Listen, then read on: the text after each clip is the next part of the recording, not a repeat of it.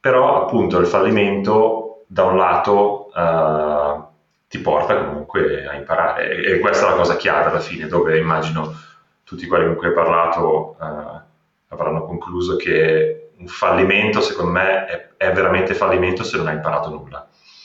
Può non aver raggiunto degli obiettivi che erano probabili o magari erano dei aspirational, fare revenues con un certo prodotto, però eh, veramente la probabilità molto bassa, però altissima di imparare qualcosa di nuovo.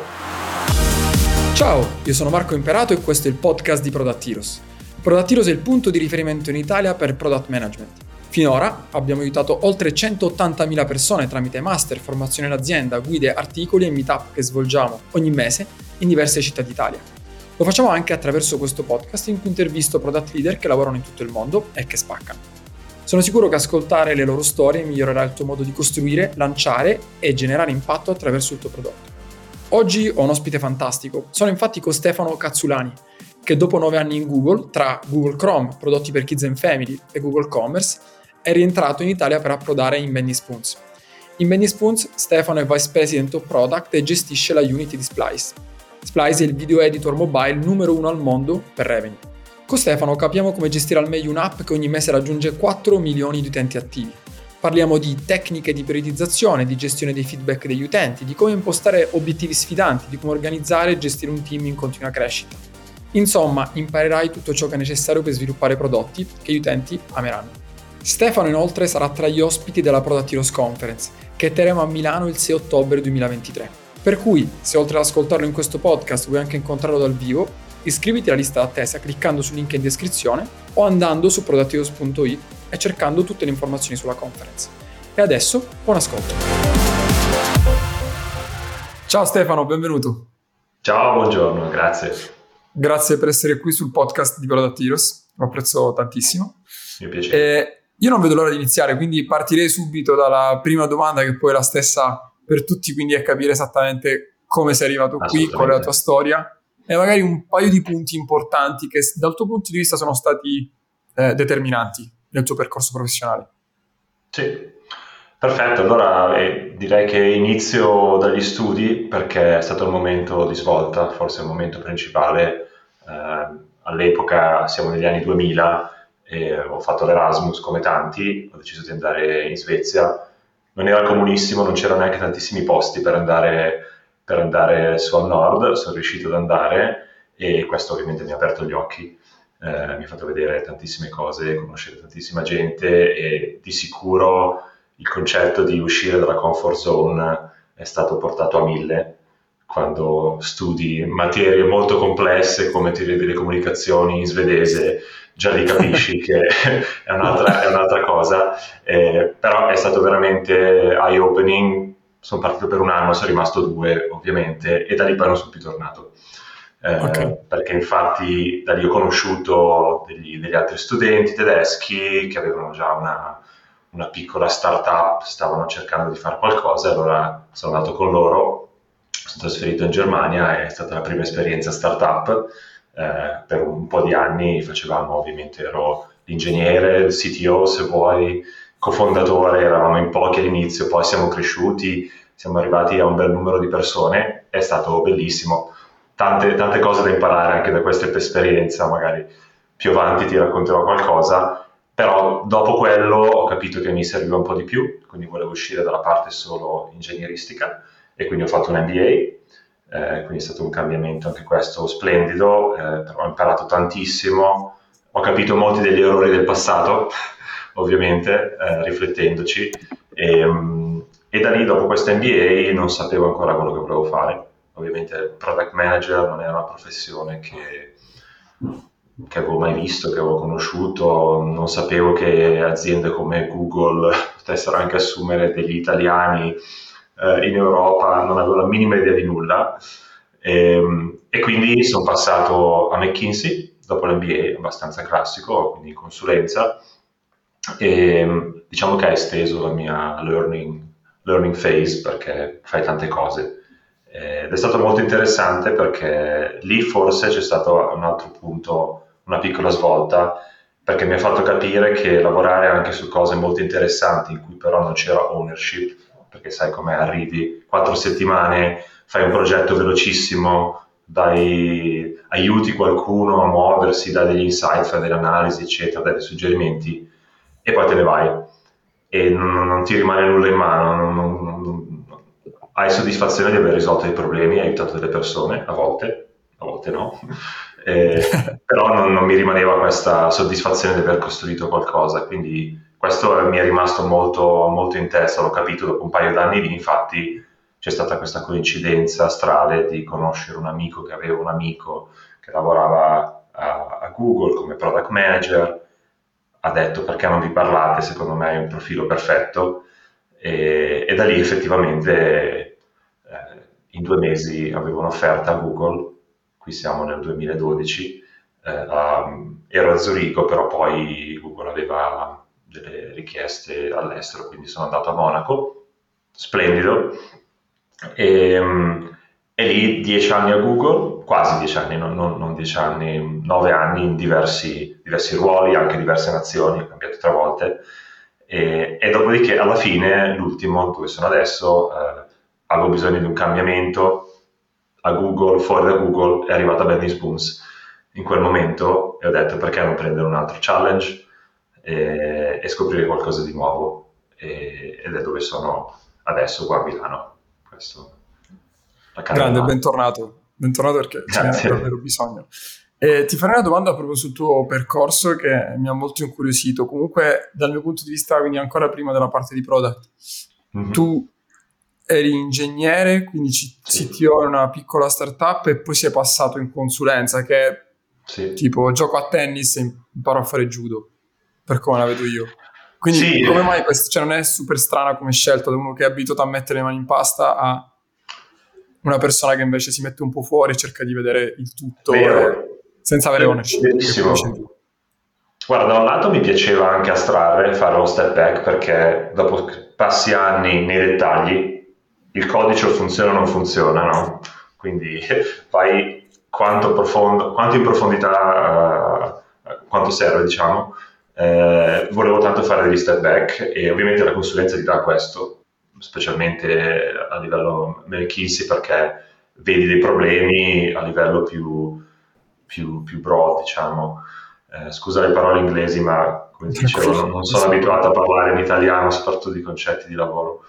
E, ehm, quindi questa è stata comunque una, un'esperienza fantastica per, per, vedere qualcosa di completamente diverso, che è stato un po' il leitmotiv di quello che ho fatto spesso, è cambiare per vedere cose diverse. Quindi mi ha dato questo. Certo, poi a McKinsey quando affrontavo dei problemi magari avevo un attimo un approccio più tecnico, anche informatico, eh, perché erano degli skill che mi portavo dietro, quindi anche costruire cose, costruire dei tool per il cliente, eh, l'ho fatto perché sapevo farlo, perché dava valore, quindi ho cercato di insomma, mettere assieme le cose e a volte è stato interessante, a volte, a volte meno, insomma, non sono un consulente, okay. ecco. Ma una cosa che mi ha colpito molto quando ci siamo eh, conosciuti, tra l'altro ringrazio Marco, Marco Cavalli in Google per, per l'intro che è stata super... È stata in realtà, come dicevo, tante persone portavano a te, quindi a un certo punto ho detto ok, è il momento giusto. E mi ha colpito, mi ha fatto divertire tanto la tua storia eh, mm-hmm. di quando lavoravi su Chrome. Eh, mi raccontavi un po' della Danimarca, Russia, mi sembrava più un film di spionaggio, di ingegneri, yeah. codici da ci, ci, ti va di condividere un po' questo momento della tua vita che credo sia stato molto sì, molto sì. articolato per non dire complesso. Sì, sì, è stato beh, pensarci, è stato pazzesco. Beh, eh, il primo lavoro a Google è stato in, nel team di Chrome, era stato formato anche a Monaco di Baviera, ehm, un team che lavorava su V8, V8 è l'engine che fa andare JavaScript in Chrome. Okay. Eh, si chiamava così, adesso probabilmente anche, si è anche evoluto. Eh, questo veniva dalla Danimarca, quindi è stata penso un'acquisizione di una sta- startup danese, eh, di Lars Bach e altre persone, portato a Monaco, quindi, ehm, quindi c'era questa connessione del team a Monaco, però con le radici in Danimarca, anche il mio manager Anders eh, era in Danimarca, quindi c'era anche modo por- portare conoscenze avanti e indietro. E questo era un pezzo eh, ti posso raccontare di più su questo. L'altro pezzo, non so perché è connesso, forse semplicemente perché appunto il team di DevTools, che è la, diciamo, la, lo strumento di debug del web che c'è in, in Chrome, era a San Pietroburgo, Russia. E forse semplicemente perché per ragioni storiche i product managers più vicini, inizialmente appunto era, era Anders dalla Danimarca, il più vicino fisicamente, geograficamente, si trovava appunto in mezzo all'Europa e quindi mi hanno chiesto anche di prendere quello. Ovviamente c'è molta connessione, sono cose relativamente tecniche per sviluppatori in modo diverso e quindi insomma ogni tanto facevo i miei viaggi a San Pietroburgo uh, in ambasciata a chiedere il visa, ormai mi conoscevano, Sem- sembrava molto, sì, un po', un po spy story ehm, e un team pazzesco perché lavorava in isolamento, non, non c'era nient'altro in un edificio di San Pietroburgo, cose molto, molto interessanti, molti, molti ricordi. Ma è in, questa, in, questo scenario in cui immagino che è una, una, cosa che trovo molto, cioè più saliamo di profilo, più chiaramente le persone con cui lavorano, i CPO, VP che, che sento,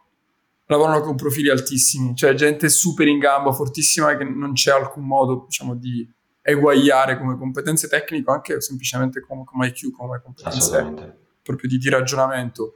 E, e, in questo momento in cui la, l'asticella era tanto alta, sì. tu eri un product manager che era, per la prima volta eri dentro Google, come, come ti sei mosso lì dentro? Cioè comfort zone diciamo zero, ovviamente. Sì, cioè, era un product manager che doveva capire cos'è un product manager, perché ovviamente Google ti buttano, ti buttavano e poi dicevano io smart enough, you figure it out, no? E quindi devi anche capire come porto valore, as easy as that. E ovviamente diversi team, diverse personalità, diversi driver, diversi goal eh, richiedono diverse cose.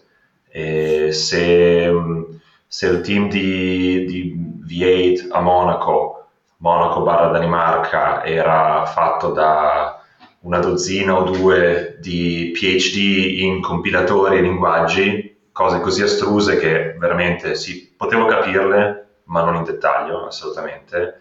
Eh, quello di San Pietroburgo lavorava alla fine con concetti open source basati su, assieme ad Apple ad esempio, quindi delle dinamiche completamente diverse, gente estremamente bright in quello che facevano e il mio challenge all'inizio è stato veramente di capire come posso aiutarli, cosa può portare un product manager qui. E, e sono state cose diverse, eh, nel senso, se vuoi ti do un paio di esempi. Certo. Eh, su, ovviamente i, i, i goal degli, degli, ingegneri in V8 era make it faster, faster, solid, uh, secure. Uh, e come traduco questo in valore per l'utente? come motivo tutti, come faccio vedere che stiamo facendo progresso, quello era il challenge. Non potevo portare molti requirements. Certo, potevo connettermi con altre parti di Google e, e del web e capire cosa volevano fare, però era il momento in cui il web stava proprio sbocciando. Non si sapeva cosa si sa- sarebbe potuto fare in futuro. Eh, che web. anno era Stefano? E questo era, era, 2000, era inizio 2000, direi 2012.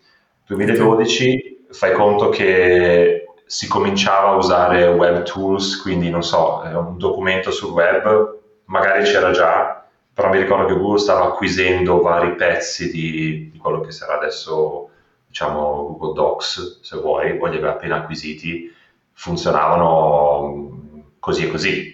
A volte ti cresceva tutto, a volte non andavano. Di certo non ti mettevi a, a produrre sul web e basta perché non era reliable, non era performante, eccetera. Non ti mettevi a giocare sul web, non ti mettevi a fare videoconferenze, tutto quello che alla fine diventava professionale, parte della tua vita, non era ancora sul web. E quindi si cercava di capire, effettivamente un modo è stato creando un benchmark che legasse le cose, dici un benchmark più eh, vicino è all'inizio dell'utente, più ti fa vedere che sto misurando le performance di un videogame, quindi vuol dire che se, funziona, se va più veloce vuol dire che è buono per l'utente finale, oppure sto misurando quanto impiego a far vedere un documento PDF, che è una cosa normale, posso aprire un documento enorme web browser, sì, a questo punto è vantaggio per l'utente. Quindi eh, questa è stata una cosa interessante cercare di unire veramente il estremamente tecnico con il benefit per l'utente, e, capendo anche che comunque non si sapeva ancora dove tutto questo sarebbe arrivato. Dieci anni dopo siamo tutti sul web, dieci anni fa non lo so, non era chiaro. Ecco. Tra l'altro è super emozionante come tutto si unisce, cioè se non sbaglio il eh, product manager di Chrome era Sander Pichai. Eh, Sundar sì, um, aveva mosso i primi passi in, uh, nel web creando la toolbar di Google per Explorer. Uh, e lì lui ha portato Google alle masse attraverso questa toolbar. E, um, e sì, effettivamente non ho lavorato in prima persona con questa gente, ero, ero abbastanza rimosso, però ero in quest'ambito, quindi ripensandoci era veramente... C'è, c'è un bellissimo video eh, di John Doerr, eh, è un TED mm-hmm. Talk su OKR, in cui parla sì. proprio di obiettivi sfidanti, e c'erano sì. i tre anni in cui Sundar Pichai, eh, l'obiettivo mi pare fosse arrivare a 100 milioni di utenti con Chrome, ed ah, era sempre sì, lo stesso per tre anni di seguito, quindi super figo. Sempre restando in Google mi ha raccontato che poi si è passata una roba super tecnica, praticamente incomprensibile a chi non aveva un background, quindi lavorare con degli ingegneri per rendere Chrome più scalabile, robusto e veloce. Mm. Una parte eh, Family and Kids, Kids and Family dentro Google, sì. che è poi la cosa divertente dal mio punto di vista, mi ha detto, sì. ci abbiamo lavorato tipo due o tre anni, poi non era una bet da un billion di utenti e quindi Classico. poi non l'abbiamo più fatta e quindi vorrei un po' di frame, un po' di cornice sì. su questa parte. Sì, sì. Allora, la cosa interessante è che in quegli anni, forse gli ultimi anni in cui Google ti lasciava, diciamo, libero di fare cose all'interno dell'azienda. Sai, quando sono entrato a Google, non dico che ognuno poteva fare quello che voleva, ma comunque l'iniziativa era lasciata molto alla persona c'erano anche product manager che dicevano, ah caspita, il recruiting process non funziona bene, lo sistema, cose assurde. Eh, questo è stato molto più, più, semplice nel senso che alcuni dei miei superiori, di, direttore, adesso vice president di Monaco, Wieland, eh, assieme al vice president di, eh, di Chrome all'epoca, eh, Linus, ehm, stavano, diciamo, stavano considerando uh, come utilizzare delle tecnologie nuovissime a Google per embedded hardware, diciamo, um, all'interno di Toys, per esper- esperienze per kids, kids and families, diciamo, nato da discorsi, da parlare con la Lego, per esempio, ricordi Lego Mindstorms, questi bricks, tutte erano nate queste cose qui. E, e alla fine mi ho cominciato a esplorare. Eh, io lavoro sempre per Chrome, però con un altro ingegnere a Monaco facevamo queste cose on the side, diciamo. E, e, ovviamente la mia leadership in Chrome mi ha lasciato, a dire il vero, eh, libertà, anche a mie spese, nel senso che ovviamente non ho fatto certe cose, quindi diciamo la mia performance sul mio, mio actual job non era fantastica, però stavo portando avanti nuove cose, al punto che poi ehm, questa opportunità di creare effettivamente esperienze hardware for kids and family per learning and, and fun, cose che a Google non, ovviamente non esistevano prima. Non c'era ancora la hardware product area, si facevano solo Chromebooks al massimo. Eh, questo è arrivato a un punto tale per cui, eh, con un'opportunità tale per cui ho destato l'interesse di un vice president uh, Pavni a Mountain View, e, ma che lei stava costruendo appunto esperienze for kids and families, software non so, ad esempio gli account, kids accounts, il fatto che puoi, puoi mm, fare la supervisione di, una, di, un device for kids dal device dei parents, questo tipo di esperienze, e molto attorno, molto attorno alla creatività, cose che Google veramente non erano state mai fatte. Aveva messo su questa unit, uh, unit che se ne occupava, ha visto quello che facevo e ha detto, senti, continua a fare avanti e indietro, Monaco Mountain View per meeting con noi, toy makers, eccetera, eccetera, perché non vieni qui, mettiamo su anche un laboratorio e ti diamo un team. Che figata. E facciamo cose e l'ho preso al volo, eh, diciamo ho preso un po' un rischio perché era una cosa così nuova, ovviamente poteva fallire. Fallire dipende come si, come si considera il fallimento qui. Um, però ero estremamente appassionato di fare qualcosa di nuovo, completamente diverso, fare hardware e, e capire queste dinamiche e, e lì ci ho passato un anno e mezzo alla fine, proprio in Silicon Valley. Ma vorrei continuare sul fallimento, che ovviamente il valore del fallimento dentro Google sì. è completamente diverso da quello che noi percepiamo in Italia. Sul fallimento te lo dice uno che Vero. viene dall'azienda che ha fallito, mentre sento tanti racconti da parte di persone che hanno lavorato in Google, in Amazon, eh, anche in Meta, e il fallimento è parte integrante del processo di sviluppo. Assolutamente. Tu quando sei entrato in Google, cioè, che area si respira su questo? Cioè, c'è un, un set di training su questa parte, cioè o parte integrante della cultura, come viene inquadrato il fallimento, come se ne parla, come viene gestito? Guarda, magari una considerazione da fare è che a parte l'ultima esperienza uh, a Google che era in e-commerce, in cui sei molto più vicino al business e revenue generation, lì magari si parla anche di business objectives, quindi fai parte della top line di, di Google alla fine e magari si respira un'area diversa. E immagino sia così per tutta la parte di ads in Google. Certo. Questo, questo penso sia vero. Dove ho lavorato io fino a quel momento erano comunque prodotti effettivamente in cui il goal era creare valore per l'utente. La parte di, se vuoi, monetizzazione era abbastanza lontana se pensi a Chrome ad esempio, è un prodotto free, però ovviamente ci sono, Google sa quanto valore Chrome ha per l'azienda, lo può anche calcolare, sono dei modelli, eh, però io non parlavo di revenues con nessuno, non parlavo di nulla diciamo, di business case, di business model, no, assolutamente. E quindi mh, c'è anche poi, a questo si aggiunge il concetto di innovazione ovviamente, e Google eh, è un'azienda molto innovativa, cerca di creare opportunità, di costruire cose nuove. E in questo caso, ad esempio, era tutto nuovo, non si sapeva né se il mercato fosse disponibile a ricevere questo tipo di esperienza fatta da Google, eh, né se l'azienda sarebbe stata in grado di ovviamente portarla avanti per mille motivi, eh, per come l'azienda è strutturata, eccetera, eccetera.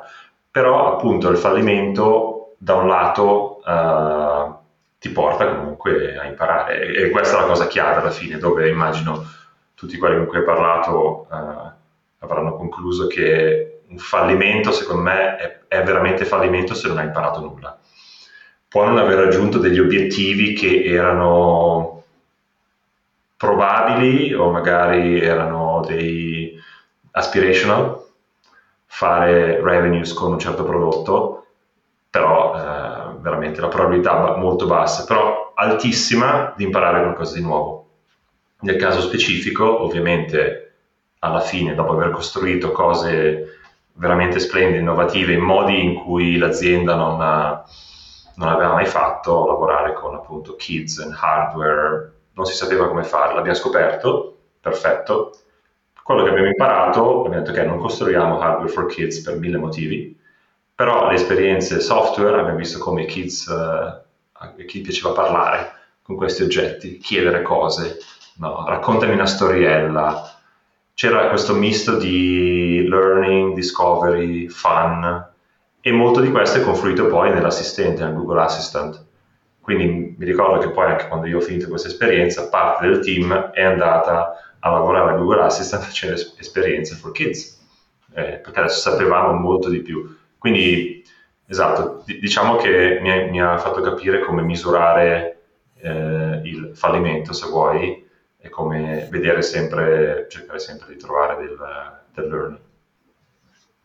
Ok, e poi a un certo punto arrivi in Italia. Sì, prima, dopo questo ho fatto una, un'altra parentesi a Zurigo, l'ultimo pezzo di Google, um, sono andato nell'area e-commerce per uh, tre anni. Uh, e anche questo è stato tornare con uh, il, la persona che mi aveva portato dentro Google, che era stato un po' un mentore nel tempo, avvicinarmi all'Europa, quindi è stata un po' la transizione prima di arrivare in Italia, quindi dall'America a Zurigo e, um, e anche lì era stato semplicemente ok, e-commerce, non ne so nulla, non mi interessa particolarmente, però imparerò tanto. E così l'ho preso l'ho preso proprio come un, un altro challenge per scoprire cose nuove. Interessantissimo. Probabilmente non farò mai e-commerce, uh, mai dire mai. non, è, non, mi interessa particolarmente, però è stato veramente, veramente interessante. Dinamiche diverse, più vicino alle revenues, certo. clienti da Amazon, uh, eccetera, eccetera. Quindi, e, e, lì, mentre ero lì, effettivamente poi uh, Benny Spoons ha bussato alla, alla porta. E quindi poi sei rientrato in Italia. Per cui tu oggi ti occupi di Splice, che è un tool di video editing, tra l'altro l'ho scaricato ieri che abbiamo avuto la malauguratissima idea di comprare dei nerf per tutti. Quindi appena parte il primo proiettile in rissa reale, avevo fatto un video carino tipo Call of Duty, però non c'era slow motion nativo dentro, cioè non, io non sono un video editor da mobile, mai fatto nella mia vita. Però volevo mettere slow motion che non c'era, ho cercato, primo risultato Splice, e da lì sono entrato nel tunnel anche io. E, ok, quello che volevo capire è come siete organizzati, quante persone ci sono nel tuo team, uh, come gestite il lavoro e chiaramente magari cominciare raccontandoci un po' uh, cos'è Splice. Sì, uh, Splice è un uh, mobile video editor, uh, ovviamente uno dei, anzi è il numero uno per revenues worldwide sull'App Store, quindi iOS specific, ma siamo anche su Android, ovviamente. Um, e diciamo che Splice è, è molto particolare perché è stata un'acquisizione di Bending Spoons anni fa da, da, GoPro, e quindi hanno acquisito un prodotto che esisteva già, uh, hanno acquisito diciamo, il nome, eccetera, però poi l'hanno completamente riscritto, ri, uh, refurbish la UI da zero e trasformato in una cosa che è abbastanza semplice da usare, così che casual users che lo trovano semplicemente cercando video editor riescono a fare qualcosa perché video editing non è semplice, specialmente se devi andare un, un, uno step più avanti del semplicemente taglio un clip, ma se voglio fare qualcosa in più allora già inizia la complessità, quindi siamo abbastanza semplici per quello, però anche molto molto diciamo feature rich per chi vuole fare cose un po' più serie. Eh, e poi ovviamente anche delle, dei tratti interessanti, ad esempio royalty free music eh, inclusa ed è uno dei pain point online, se vuoi fare qualcosa, aggiungere la musica, devi stare molto attento appena pubblichi il tuo video, ti viene flaggato, eccetera, eccetera, quindi ci sono delle cose molto interessanti che, che aiutano l'utente. Quindi questa Splice è abbastanza l'inter- l'intersezione tra, tra, il casual, il semplice da usare e il, e il powerful. Um, siamo eh, all'interno di Bendy Spoons uno dei team più grossi. Um, dipende dal momento storico e dal push che diamo al momento. Uh, l'azienda è molto flessibile nell'aggiustare le risorse. Uh, Splice uh, va, non so, dalle 35 alle 55 persone a seconda okay. di dove prioritizziamo magari il quarter o l'anno, la, eccetera. Um, e questo include tutte le funzioni che ti puoi immaginare, ovviamente da product management, engineering, design, data analytics, customer support, QA, content, marketing, monetization, eccetera. Poi ovviamente Bending Spoons ha una piattaforma di, di supporto, di funzioni comuni, appunto la funzione di marketing, di data, eccetera, che aiutano con tools e expertise, aiutano tutti i prodotti. Quindi eh, in generale il team è relativamente flat, nel senso engineering è il più grosso, quindi ha diversi livelli, eh, per il resto siamo, siamo, abbastanza, lavoriamo team funzionali poi a squad di prodotto, come al solito, eh, classico. Ok, quello che mi chiedo è, internet oggi è, mi hai fatto un salto quantico in avanti, siamo passati dal 2012 in cui non ci si immaginava neanche di usare Google Doc per fare una roba di lavoro, mentre oggi sì. l'intervista è, è, tutta tracciata su Google Doc, molto più affidabile di un, in questo momento di Word o altri strumenti che lavorano direttamente sulla macchina. Adesso passiamo al 2023 in cui internet è praticamente video, tutti i contenuti social sì. sono video, quindi quello che mi chiedevo è quante persone ogni giorno vi chiedono nuove funzionalità, nuovi aggiustamenti, i creator perché pensano di sapere esattamente esatto, quello che sì. serve e la cui vita, la cui fonte, cioè la fonte principale di revenue è la creazione stessa di video. Quindi mm. voi come gestite oggi le richieste che vi arrivano dagli utenti e quale metodo, processo, framework sì. usate per prioritizzare? Sì, guarda, è una domanda molto interessante perché se effettivamente ci basassimo solo su quello che chiedono i creators, eh, ovviamente eh, non saremmo sulla strada giusta, eh, perché eh, come ben sai eh, pochi utenti molto vocal sono quelli che alla fine eh, ascolti o quelli che, le cui opinioni ti raggiungono. Tutti gli altri che magari cercano di fare qualcosa e falliscono, quindi trovano friction, abbandonano Abbandona. e non li sentirai mai. E questi sono gli utenti che magari vorresti andare a aiutare. Quindi chiaramente devi bilanciare due cose, ovviamente. Non vogliamo che i top creators che sono innamorati di Splice perché è semplice, veloce, è robustissimo, anche questo conta molto, tra l'altro, più, più diventi eh, eh, reliant, diciamo, più ti basi su video, video creation per, per lavoro o una forte passione, più vuoi che il tool che usi sia professionale, nonostante è il tuo telefono, che ormai è un computer, non deve crashare. No? Quindi, Scusami Stefano, sì. perché ho dimenticato di chiederlo, quanti utenti ha oggi Splice? Siamo allora, direi sui um, monthly active siamo 3-4 milioni. Fluttua okay. ovviamente e poi ci sono, ci sono anche tantissimi utenti più casual che passano, quindi siamo nelle, anche nelle double digit millions. Comunque diciamo okay. il core che non è mai andato via sono milioni di utenti che, che ormai trovano Splice come il, il, loro, il loro tool per video creation. E quindi tornando alla tua domanda, ci sono quelli che ovviamente lo usano come the go-to tool, devono essere ascoltati ovviamente perché sono estremamente valuable, sono quelli che poi magari uh, ci fanno pubblicità direttamente o indirettamente. Um, poi però ovviamente bisogna guardare i dati, bisogna guardare i dati per capire quanti utenti potremmo soddisfare ma non lo facciamo, per qualsiasi motivo. E qui c'è veramente uh, lavoro di, di, indagine profondissimo, eh, togliendo tutti questi layer apparenti di qual è il nostro utente o un social media influencer. Sì anche, però magari alla punta dell'iceberg. Ci sono tantissimi utenti come te l'altro giorno che aveva bisogno di una feature speci- specifica, di fare una cosa specifica nella sua vita, hai trovato Splice, non sei un esperto in video editing, immagino, eh, e probabilmente ti sarai fatto delle domande, ma come faccio questo, come funziona, e non hai neanche tempo di andare a leggere le istruzioni, guardare i video, eccetera, no? E questi utenti sono tantissimi. E questa è una cosa che stiamo scoprendo sempre di più negli ultimi, negli ultimi mesi e mh, su cui possiamo fare veramente un lavoro ancora migliore. Eh, e quindi da qui gli insight che vengono da qui sono effettivamente dove porterai il prodotto. Se chiedi agli utenti ti dicono voglio feature ABC, in realtà gli utenti del futuro non vogliono feature ABC, ma vogliono la possibilità di entrare, fare quello che devono fare velocemente e poi go on with their life, come hai fatto tu l'altro giorno. E, e questo è il challenge, secondo me. È il challenge più interessante, anche uno dei challenge nel creare prodotti, quando il tuo utente è spesso nascosto, uh, non, non immediatamente identificabile, però potenzialmente è la maggior parte degli utenti futuri.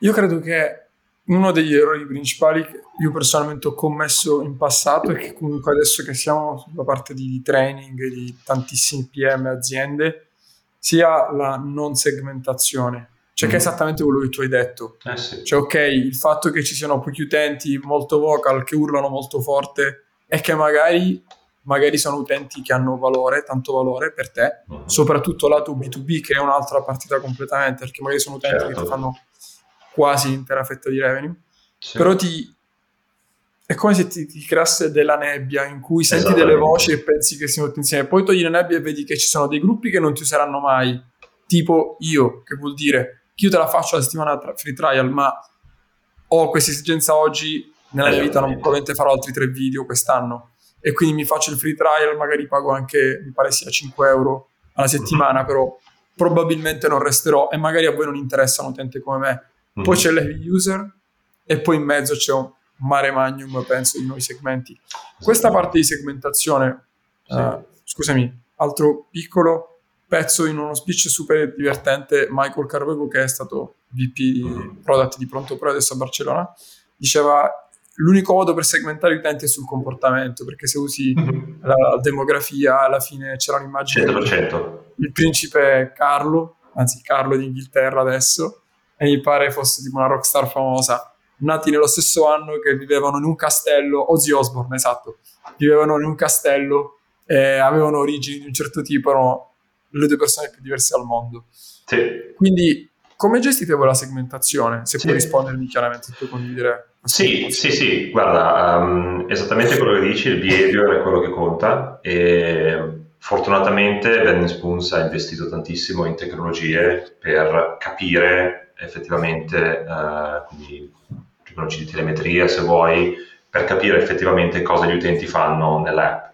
E, um, e questo è un lavoro che facciamo continuamente eh, perché arrivano insights ovviamente e ci chiediamo perché certi utenti, perché certi certi trend vanno in una certa direzione e a questo punto facciamo tantissime analisi, eh, appunto con il team data, data, Analytics, per capire cosa cercavano di fare gli utenti, qual era il loro intent.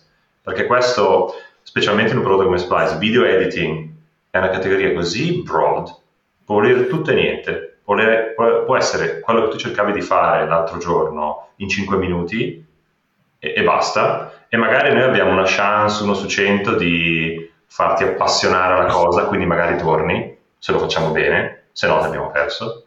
E poi dall'altra parte invece l'utente che sa esattamente cos'è video editing.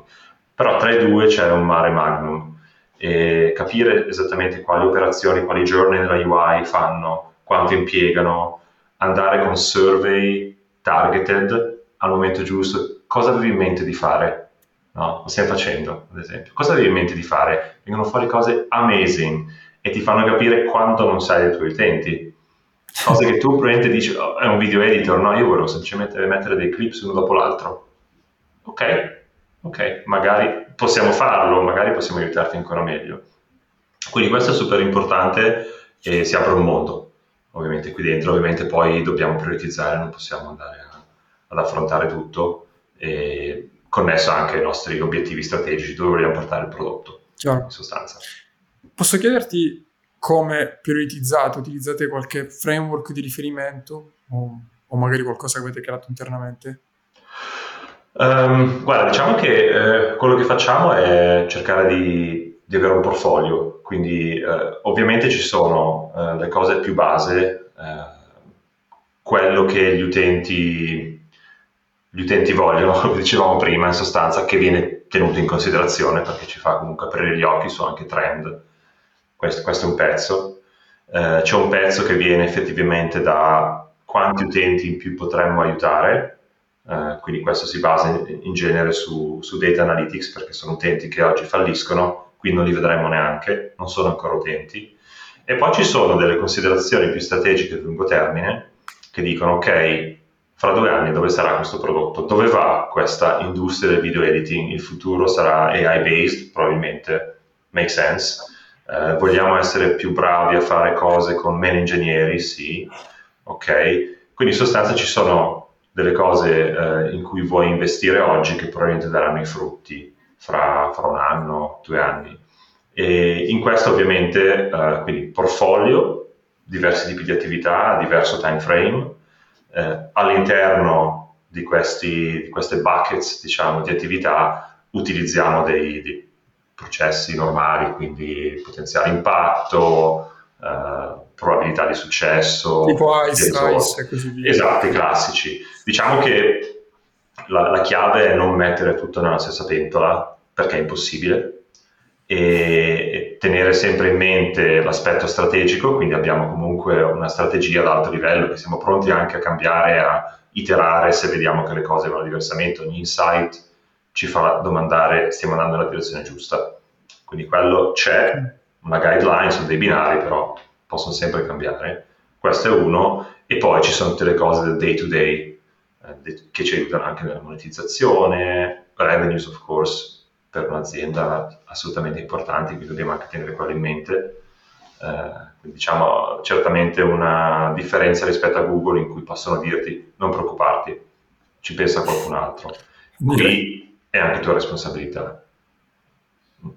Ma appunto in questo passaggio da 11 anni a Google mm-hmm. è dentro una società come Benny Spoons super innovativa che gestisce un portfolio di app sì. con dei verticali eh, e sistemi di monetizzazione simili, ma non sempre medesimi.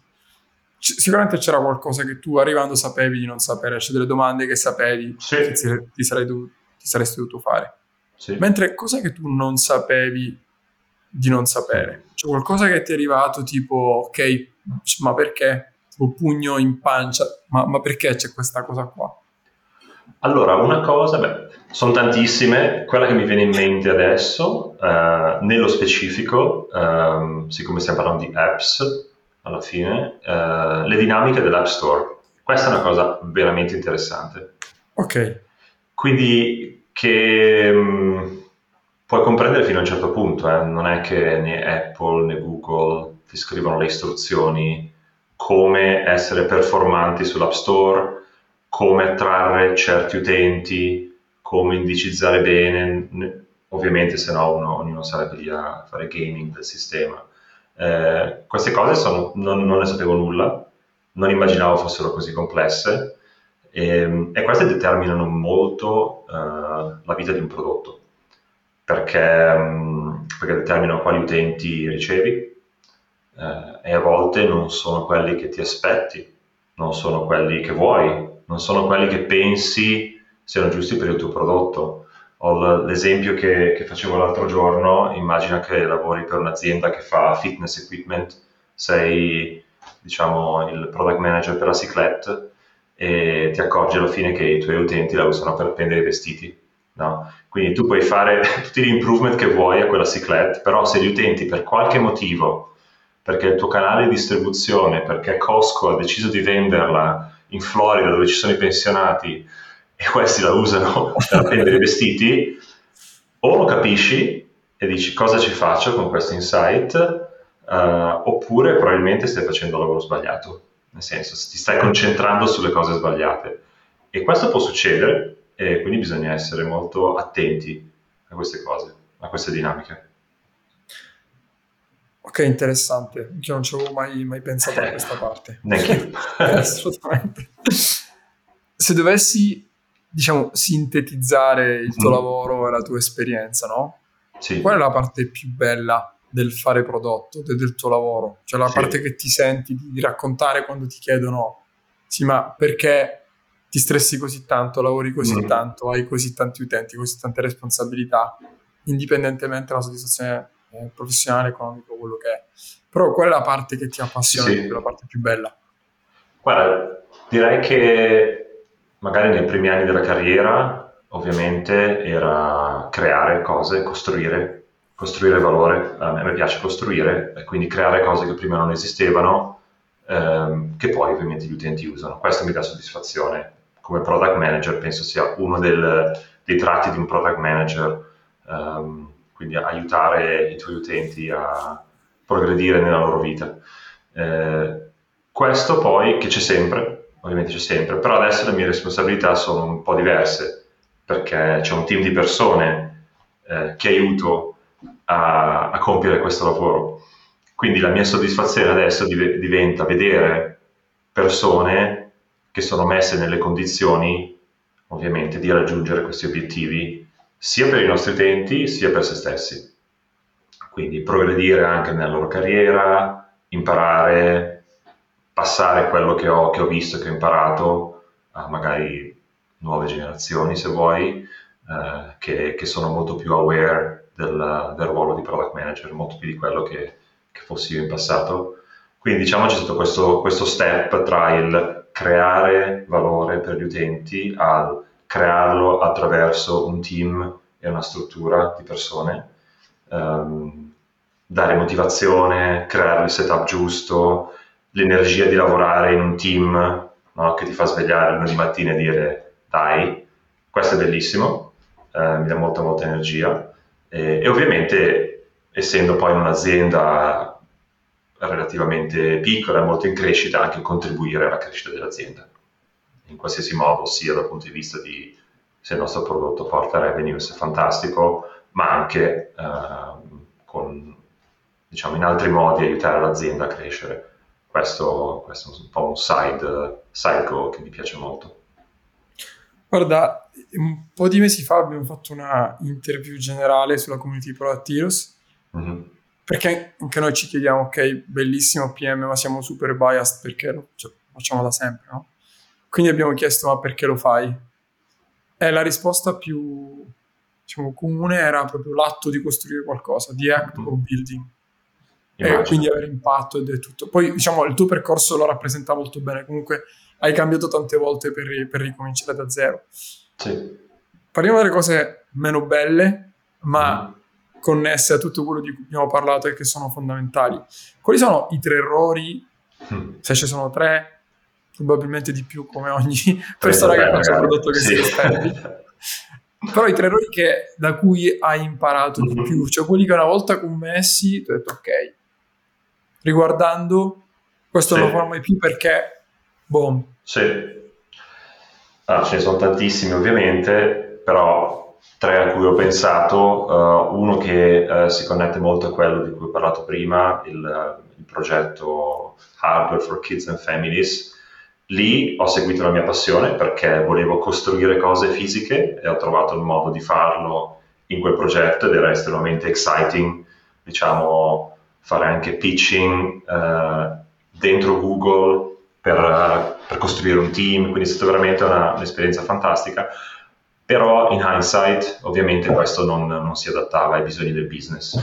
Avrei potuto capire che sì, c'era molto da imparare, però probabilmente Google non sarebbe mai uh, andato in quel tipo di business, quindi non ho avuto l'impatto che volevo, ho probabilmente perso delle opportunità di fare altre cose, però ho imparato, quindi di sicuro in futuro eh, cercare di, di, di, trovare dove la mia passione e i bisogni del business sono molto più connessi.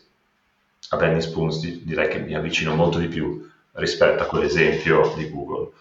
Uh, questo era, era uno. L'altro, effettivamente, che è relativamente connesso, ehm, è non aver magari in alcuni momenti scavato abbastanza nei driver del business. Come dicevo prima, eh, quando ho lavorato al primo progetto, Chrome, sono entrato non sapendo nulla, ci sono utenti che usano il browser, lo scaricano, fine. Però effettivamente, perché Google fa questo? Cosa c'è dietro? Perché alla fine questi, queste motivazioni, questi driver sono quelli che determinano le decisioni ad alto livello di un prodotto.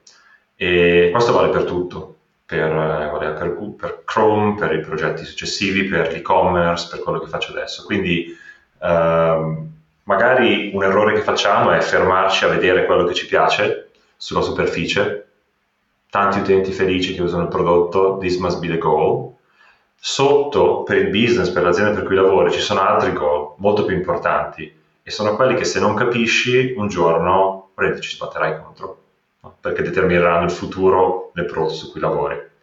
Quindi adesso cerco sempre di fare uno step back e andare più in profondità e capire su cosa sto lavorando veramente. Quindi questo è stato un secondo. E, ehm, l'ultimo che è anche molto diciamo, rilevante per il mio ultimo cambiamento è, ed è anche il motivo per cui ho fatto un, un salto così grosso da un'azienda enorme a una più piccola, è perché finché sei nello stesso ambito e lavori sempre nello stesso modo, pensi che qualsiasi framework che viene usato in quell'azienda sia applicabile ovunque ed è il framework, no? specialmente se è un'azienda successful. No? È un framework che va bene ovunque no? pensi che sia that's the ultimate answer. E ovviamente cambiando, prendendo questo rischio di, di passare a un'azienda più piccola con altri driver, altri bisogni, mi sono accorto che sì, certe cose funzionano, altre completamente no. Quindi di, di sicuro questo mi ha fatto crescere moltissimo e penso mi metta nella posizione di poi affrontare altre sfide future che saranno ancora diverse da quello che ho visto finora. Ecco. Allora, prima, prima della, della, mitica domanda finale, che è la stessa mm-hmm. sempre per tutti, voglio fare un, un passo indietro. Sì, certo. Rispetto a quello che hai menzionato prima. Mi hai detto quando eri, quando eri in Google, quando sono entrato in Google, uno dei diciamo mantra era se sei abbastanza sveglio, smart enough, lo capirai come fare una cosa. Sì. È una cosa su cui io personalmente, quindi come se tu dessi un consiglio a me, ho fatto tanta fatica è capire esattamente lo stile di management su persone diverse, quindi così come sì. non esiste un framework per tutti i prodotti, dal mio punto di vista non esiste un framework per tutte le persone, quindi voglio capire un po' come gestisci il balance tra se sei abbastanza sveglio, ok, ce la farai, non ti devo dire nulla, a l'approccio che non sposo completamente, penso neanche tu, familiare, del tipo, ok, ci mettiamo vicini, ti seguo finché non ce la certo, farai, che certo, potrebbe certo. durare mesi o anni. Sì. Come gestisci questo bilanciamento? Sì, ottima domanda. Eh, beh, parto da una posizione in cui dico, l'azienda in cui sono fosse Google, eh, McKinsey prima, eh, Benson adesso, ha comunque una barra molto alta di hiring, ovviamente, quindi già hai l'idea che le persone con cui lavorerai sono in genere capaci, smart, eccetera. Però non vuol dire, non vuol dire assolutamente, ognuno ha dei needs diversi. Da dove parto io è in genere dare un challenge che sia comprensibile e in cui la persona può cimentarsi e anche sbagliare senza troppi problemi e lasciare andare la persona. E penso che già dopo, dopo poco tempo capisci, cominci a capire da questo test se vuoi, eh, se la persona ha bisogno di più coaching, che tipo di coaching ha bisogno, se la persona viene da te abbastanza quando ha problemi, eccetera, eccetera, eccetera. Quindi dopo questo, diciamo, partire con l'assunto che questa persona ce la può fare, ha bisogno di, di essere libero di farlo, da lì vedere come vanno le cose e poi concentrarti su, sulla guidance necessaria. Questo molto molto semplice, eh, self-adjusting, diciamo, uh, approach, ovviamente vuol dire che stai investendo nelle persone, perché magari le prime cose che chiedi sono, uh, diciamo, potentially low impact o low risk, perché c'è tantissima possibilità di sbagliare, però alla lunga penso che sia il modo che si aggiusta no? e va a trovare veramente quello di cui la persona ha bisogno.